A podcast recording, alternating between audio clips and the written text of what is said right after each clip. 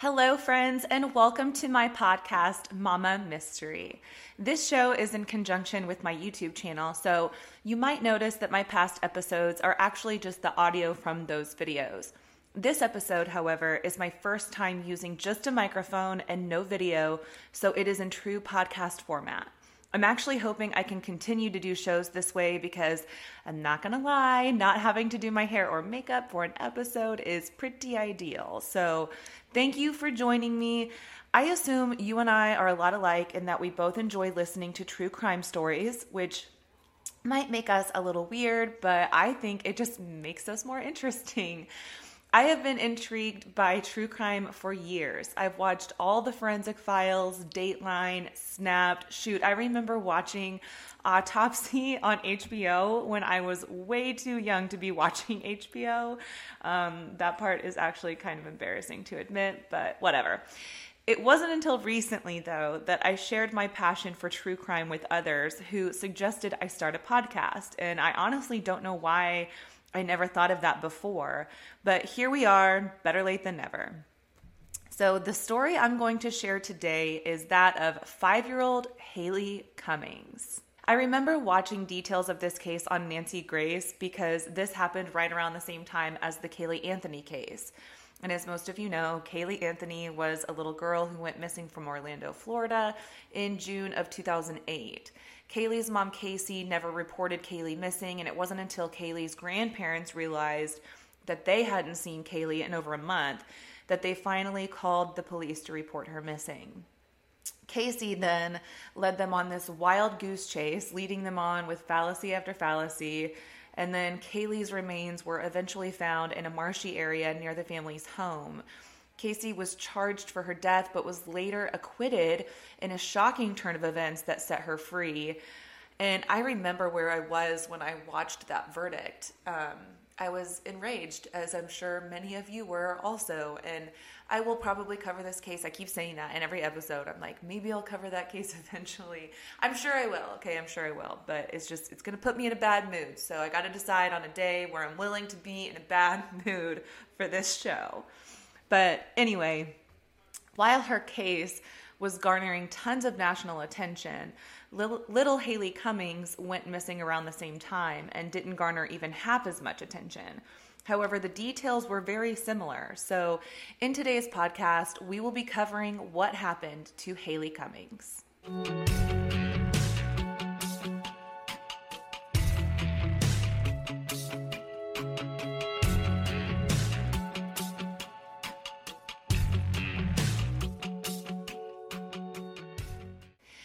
Cummings was born on August 17, 2003, to Ronald Cummings and Crystal Sheffield.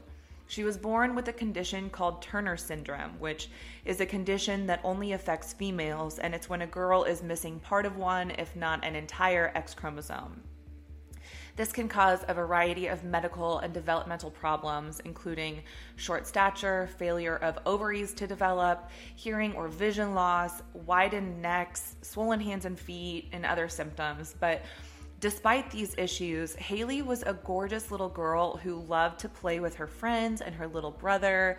She had a big, beautiful smile, big brown eyes, sun kissed blonde hair. She was an exceptionally beautiful little girl. And I think I feel drawn to this case because she resembles my own daughter in a way. She was so sweet natured, happy go lucky, and a people pleaser, which just makes this whole case even more heartbreaking. So, Haleigh's dad, Ronald, who was 25 at the time of Haleigh's disappearance, worked nights as a rolling crane operator, and Crystal actually moved to a different part of Florida and gave up custody to, custody to Ronald because she struggled with drug abuse, but she still tried to visit every other weekend. Haleigh lived with her brother, Ronald Jr., her father, Ronald, and his then 17 year old girlfriend, Misty Croslin. Misty, according to her father, had a sixth grade level education and reportedly couldn't read. She met Ronald because she was actually babysitting Ronald's third child, and Misty would apparently hang around after Ronald would show up to pick up his kid to alert Ronald to the fact that the child's mother wasn't taking good care of the kid. Whether or not this is true is yet to be discovered, but it's worth noting that Misty was one, the 16 year old babysitter at the time, and two, did Misty really care about the well being of the child, or was she just using this as a means to communicate with Ronald and get closer to him and like maybe flirt with him? I don't know. Because um, later on in this story, we learn how much she really dedicates herself to the well being of children. It's important to note the conditions in which Haleigh lived. Her and her family lived in a mobile home near marsh and wetlands, and while Haleigh's biological mom was known to struggle with drugs, she was not the only one.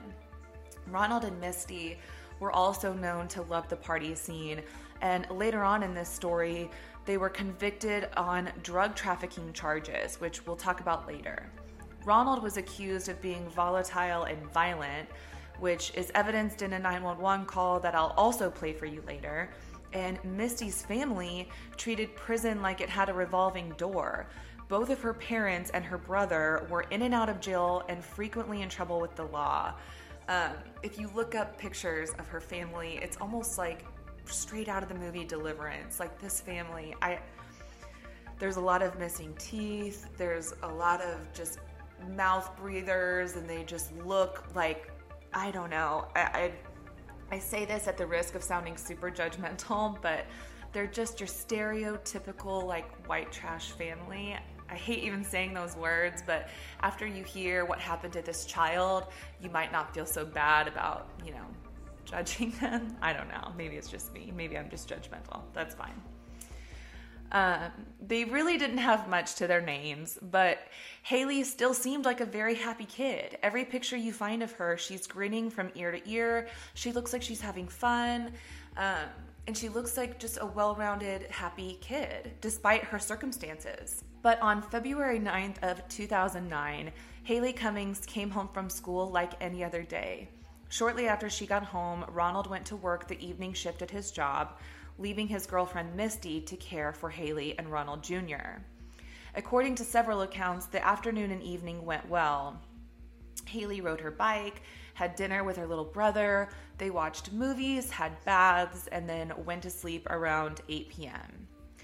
So, when you walk into their home, there are actually two entrances. So, we will be talking about the entrance that Haleigh allegedly used to exit the home.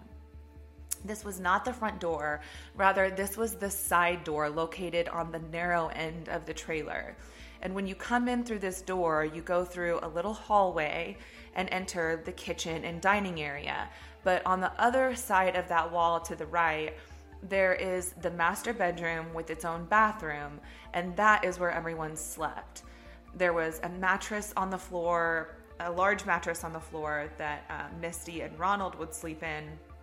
And then there was a smaller mattress on the opposite side of the room where Haleigh supposedly slept.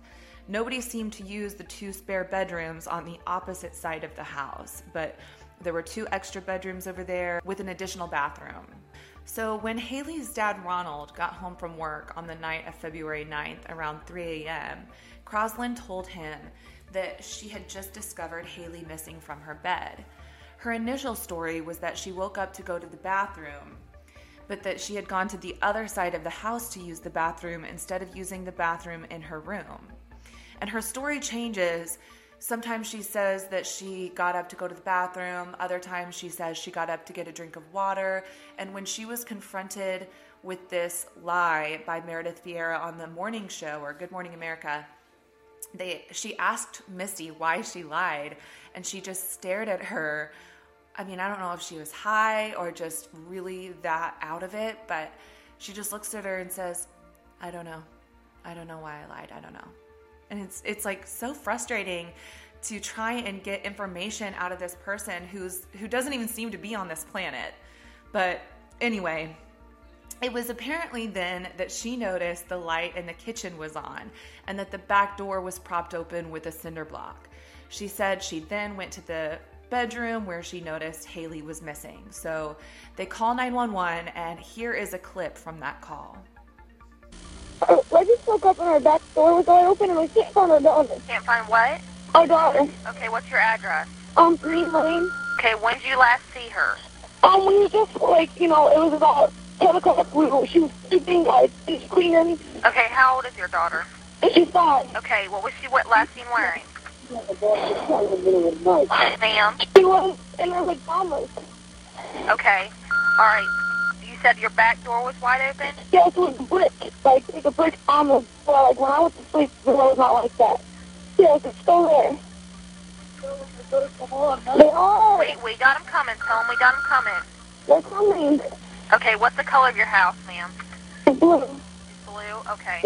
Okay, what what does she look like? How tall is she? Give me some description of her. Um, she looks like, like long hair, curly, like curls. Long, and, curled, what what color? Um, she's white. Okay, what And color she's brown hair. Brown hair? Yeah. Okay, we tell tell your husband we got him coming, okay? Huh? How much does she weigh? Um, like 40, 50 pounds, 60 pounds. 40 to 60 pounds? Yeah. Man, I need somebody to get here now. Okay, let me speak to him. So he, Yeah, here, here, here, here. I just got home from work. My five-year-old daughter is gone. I need Okay. somebody to be here now. I'm listen to telling you. me. Listen to me. We got two officers. If I find whoever has my daughter before y'all do, I'm killing them. I don't Uh, care. I'll spend the rest of my life in prison. I'm telling you, you can put it on recording. I don't care. Okay, it's okay, sir. We got him on the way. Okay, can you give me any, what kind of description of her pajamas that she was wearing? I don't fucking know. I work. Okay, sir, we got him coming, okay? Hello? Okay, sir, let me talk to your wife. So uh, let me get some information from her. Okay. I don't fucking know. Can I talk to her? Okay, How the fuck you let my daughter go, bitch? ma'am. Yeah. Okay, listen to me. I need you to an- answer some questions. Does the door look like it was pried open? Um, you lock that, yeah. Does it look like it? Does it look like you had some sort of someone try to enter into your house? Hold on. And, and another thing, make sure you and your husband don't touch the door anymore. Don't don't mess with the door or anything. No, it doesn't. It doesn't look like it is. No. Okay, now listen. Tell your husband do not touch anything. Make Walk sure it it's sideways. because we're gonna try to get a canine out there. to look Okay. okay? She, she said don't touch anything because they're bringing K9 out here. What's her date of birth? I'm gonna fucking kill somebody. Okay, well, tell him we understand. We need to get her date of birth. What's her date of birth? Fucking date of birth is. We need to find her. Fuck her date of birth. Okay, listen to me. I'm getting this information. I'm not the officer driving out there, okay? Okay. They're they're coming out there to handle that situation. I need to gather all information from you over the phone. It has nothing to do with me driving out there. The officers are taking care of that, okay? They're coming out there, okay? Okay. Okay, I'm gonna stay on the phone with you, okay? Okay. Until they get there. All right, hang on. Tell him we got him coming. He needs to try to calm down a little bit, okay? The officers are gonna come out there and do what they can. We can't have him screaming and yelling at the officers whenever they get there, okay? Got better people to talk to than a fucking motherfucker that ain't coming. So, my initial impression of this call is that Ronald is clearly genuinely distraught. Misty sounds very flustered and confused and almost childlike on the phone, like a kid who's in trouble and having to tell on themselves. But in any case, you can sense the hysteria and the chaos because Haleigh is missing. Upon arrival, the Putnam County Sheriff's Office found no sign of forced entry into the family's double wide trailer, but said that the back door may have been unlocked and propped open with a cinder block. Police launched an extensive search but found no leads as to where Haleigh might be. In the police report, an angry Ronald said, quote, his dumb bitch girlfriend told him Haleigh was gone when he got home from work. Ronald said he didn't know what she was wearing and that all he knew was that the back door was standing open. Ronald repeatedly said that someone had taken his child and also said, When I find him, I'll kill him, according to the police report. He also said this multiple times in the phone call to 911, and if you listen closely towards the end, he says, We got more, more important people to talk to than these people who aren't coming, which makes you wonder who he's referring to. Does he have an idea of who may have taken her? Um, it just, it's just one of those things that makes you go, hmm. Um, but you know, I genuinely believe that Ronald you know, came home to find his daughter missing. I don't think that Ronald had anything to do with Haleigh's disappearance. I think Misty had a lot more to do with the disappearance and has answers to a lot more questions that she's just not letting on. I've also read that Misty had disappeared the week before this incident on a week long drug and alcohol bender, and that she returned February 9th, the day Haleigh went missing. So, if that were the case, why would Ronald trust her to stay with his children? Anyway, for weeks, multiple law enforcement agencies and hundreds of volunteers searched for the missing girl. Thousands of tips poured in from around the country, but police never found a trace of Haleigh. Then, in an unusual turn of events, just one month after Haleigh went missing, Ronald proposes to Misty at their local Chili's. I'm sorry, their local Chili's. They immediately attempted to get married. There's a three day waiting period in Florida, and they didn't want to waste any time. So they tried to get married at their local church, but the pastor of the church did not approve of the marriage for obvious reasons. The timing was incredibly inappropriate, and Misty, being only 17 years old, had to get permission from her parents to get married, which they approved. So they got married in their backyard. I'm sorry, I'm not dogging on backyard weddings because I know some can be beautiful, but this is the backyard of a trailer. So there's like a chain link fence in the backyard, and you can tell that this whole wedding is just like haphazardly put together because Misty is in this strapless wedding dress, and her hair is in one of those like typical early 2000s updos, like pulled back as tight as it can go, giving you almost like a faux facelift. And then there's like these tight, shiny curls piled up on the top of her head with two long strands of bangs framing her face. It's like, I remember wearing that same hairstyle when I was a freshman in high school at my freshman homecoming. And this is dating me because that was that was early 2000s. Um, and then the groom wore a black fitted, get this, a wife beater tank top. You guys, I cannot make this stuff up. So, many asked, why in the world would you get married at a time like this when your daughter is missing and there's this ongoing investigation? Like, you're drawing attention away from that by getting married. People are just asking, you know, what what are you thinking? And so Ronald and Misty answered that by saying that this is what Haleigh wanted and that when she returned, they'd have a bigger ceremony. But why would you do it without her if that's really what she wanted? Others pointed out the much more believable reason, which was that in court, spouses cannot be compelled to testify against one another. So that might offer a much more believable reason as to why they were so quick to get married. But the reason for the hasty marriage wouldn't matter because they split after only six months. Apparently, the weight of all the scrutiny and investigation regarding missing Haleigh was too much for their marriage to withstand. And Ronald reportedly grew frustrated with Misty's ever changing stories about that night. So he initiated the divorce proceedings, and their divorce was final that year. So there are many theories as to what happened to Haleigh.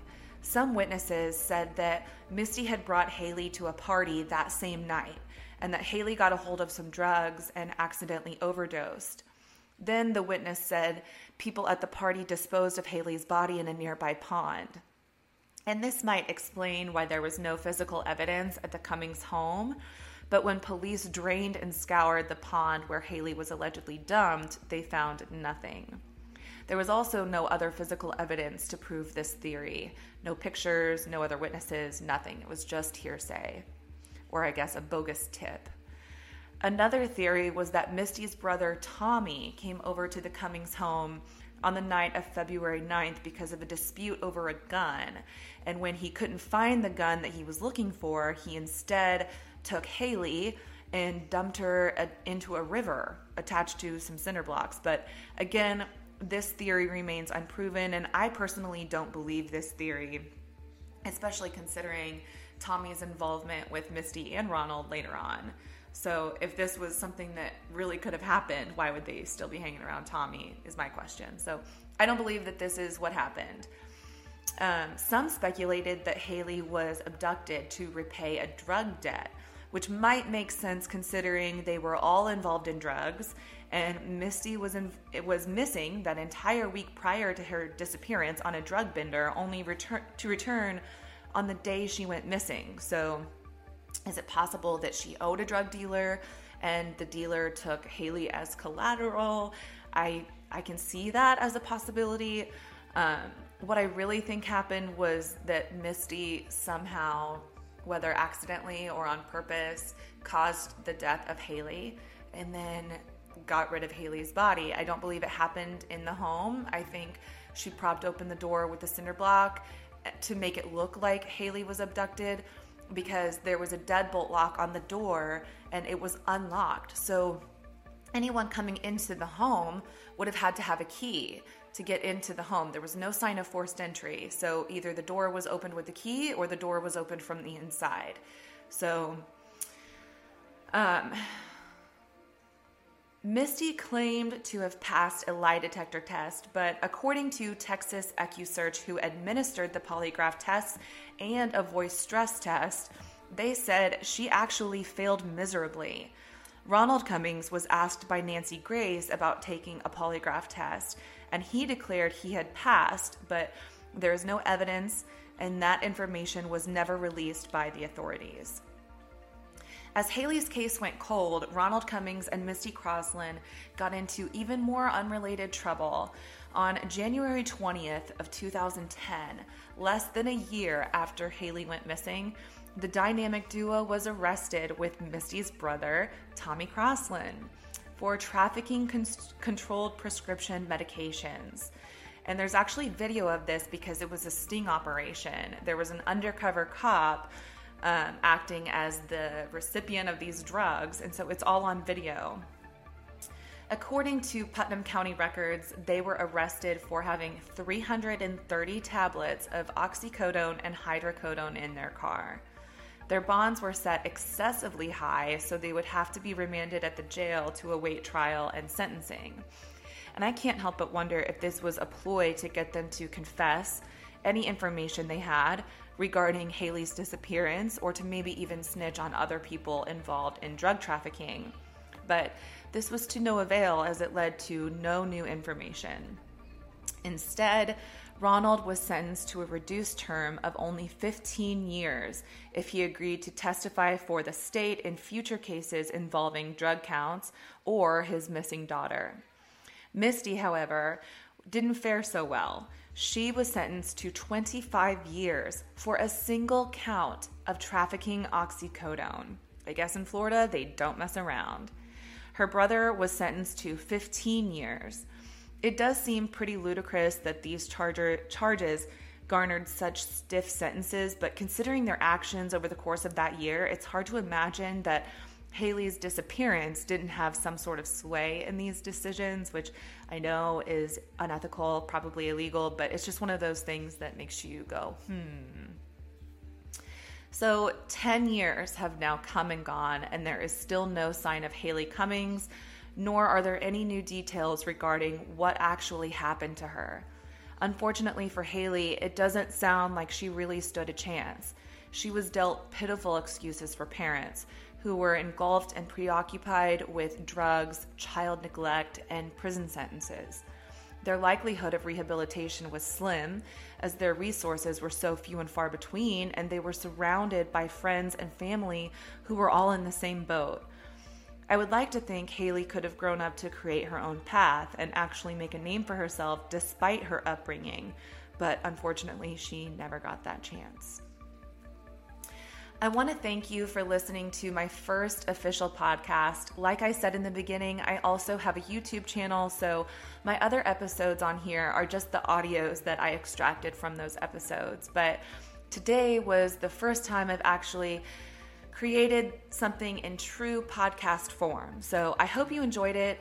And if you have any constructive feedback, I would love and appreciate to hear it.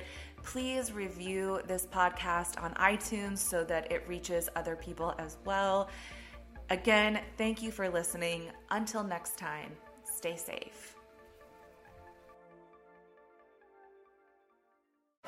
Oh, look pocket mirror. Cute. No, that's a Samsung Galaxy Z Flip 4. Wait, it was so tiny, but it just unfolded into a full size phone. Wow. She's only gone and popped it on the side and took a selfie. Totally hands free. Nice. Would you look at her now? She's watching a movie while getting her hair done. I'm well, Gel. Flexible design for any situation with the Galaxy Z Flip 4. A serious flex.